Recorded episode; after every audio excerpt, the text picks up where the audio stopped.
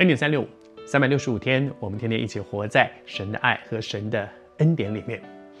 这几天我们分享到幕后的世代，提到的很多的一些困难、难处，甚至患难，有的时候会让我们心里面会很沉重。但是我真的相信耶稣说的。我们在世上有苦难，但是在耶稣基督里却有平安。他的恩典真的够我们用，而那个恩典不是无风无浪的恩典。圣经上讲说，神是我们的避难所，是我们的力量，是我们在患难中随时的帮助。没有没有苦难，为什么要有避难所呢？没有困难，有什么好避难的呢？会有会有困难，会有苦难，但是。他的恩典够我们用，你可以躲在他的里面。没有风雨，我干嘛要有力量去对抗风雨呢？会有风有雨，然后说他是患难中随时的帮助，清清楚楚的说，我们的人生会有患难，但是他会帮助我们，我们会经验他的恩典够我们用，甚至他的恩典是超过我们所求所想的。耶稣告诉我们在末后的世代会有这些苦难，会有患难，是不要我们毫无心理准备，以至于这些东西突然来的时候，我们一点心理准备，哇，就跌倒了。然后呢，就会经历后面耶稣所说的。我继续读给你听。他说：“因为不法的事增多，许多人的爱心就渐渐冷淡了。为什么呢？”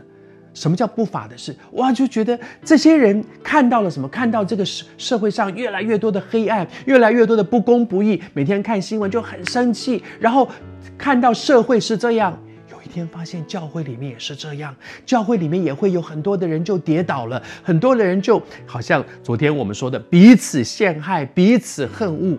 你知道，当人面对生命受到威胁的时候，那个时候真的考验。我们到底是不是真的爱人，还是我为了保护我自己，就把别人踩下去了？我求主施恩，社会是这样。如果有一天大家看到教会也有这样的事情的时候，难免许多的人就爱心就冷淡了。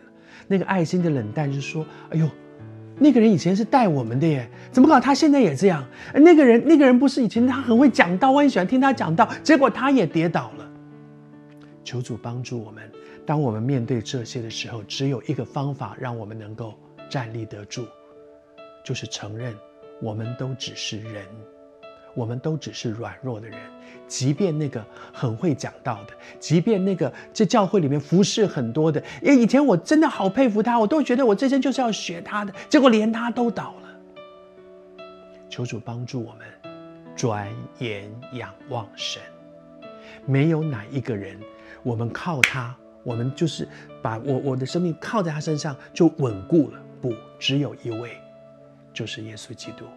转眼仰望神，人都有软弱，我也一样，你也一样，人都有软弱。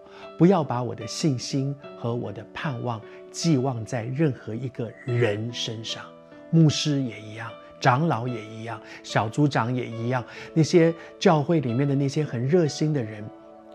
我们要彼此祷告，因为每个人都有软弱。我们在祷告里面彼此扶持，然后我们一起转眼仰望神。